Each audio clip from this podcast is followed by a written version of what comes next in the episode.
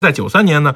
这个离开的呢，不仅仅只有谢金，还有一个人的离开也让大家很可惜。对，谢金是自己选择结束了自己的艺术生命，没错。而还有一位，他是一个意外吧？对，其实也是很多乐迷啊非常叹息、非常遗憾的一件。对，而且还有很多乐迷现到现在为止也不想接受是这个事儿，对，是吧？大家可能更愿意相信他是自己把自己藏起来了，或者是在什么地方隐居了。虽然大家都都知道这个不是个真的，是吧？他确实离开了我们。这就是 Beyond 乐队的主唱黄家。没错。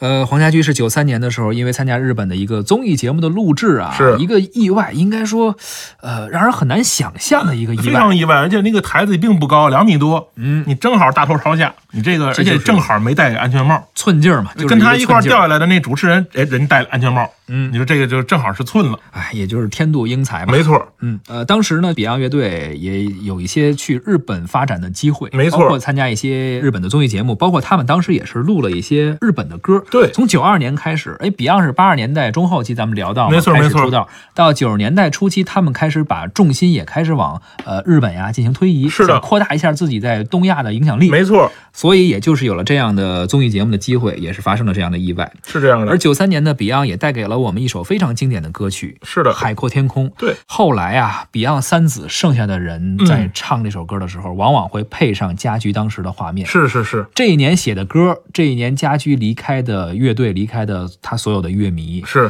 而这首歌好像他所表达出的一些意境啊，他的情绪呀，也在暗合着家居的这种离去。对他这个歌其实是这样，他其实是讲述自。自己这个和乐队赴日本发展的艰辛啊，和坚持理想的这个过程，嗯，他其实是什么呢？咱们之前聊过，Beyond 他一直对于这个香港的这个这个娱乐圈音乐产业表示不满，对，为什么呢？因为大量的人呢是什么呢？通过从乐坛上去买日本的歌曲回来谱上曲子改上词儿，就是变成自己的歌，嗯，Beyond 不不喜欢这样，不屑这样，对他坚持原创，对，他就觉得说在一个颁奖礼上。竞争者唱的别人的歌，拿到了名誉比自己这个辛苦创作的歌曲还会获得的更高的荣誉，自己很不爽。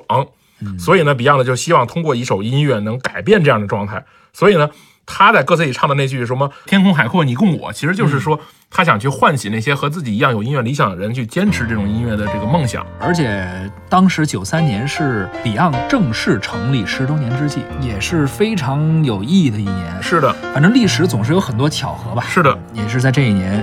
成立十周年的时候，家菊永远的离开了他的乐迷。嗯，好了，我们来听一下这首《海阔天空》。今天我寒夜里看雪飘过，怀着冷却了的心窝飘远方，风雨里追赶，雾里分不清影踪。天空海阔，你与我可会变？多少次，迎着冷眼与嘲笑，从没有放弃过心中的理想。一刹那，仿佛若有所失的感觉，不知不觉已变淡，心里爱。原谅我这一。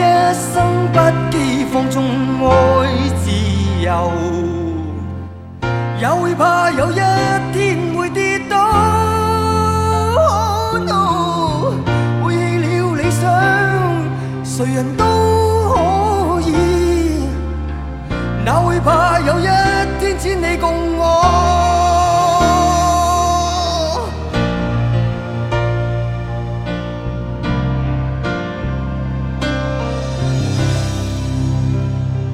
今天我寒夜里看雪飘过，怀着冷却了的心窝，飘远方。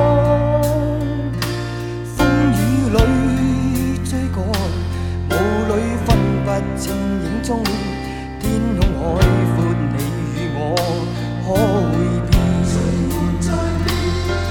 原谅我这一生不羁放纵爱自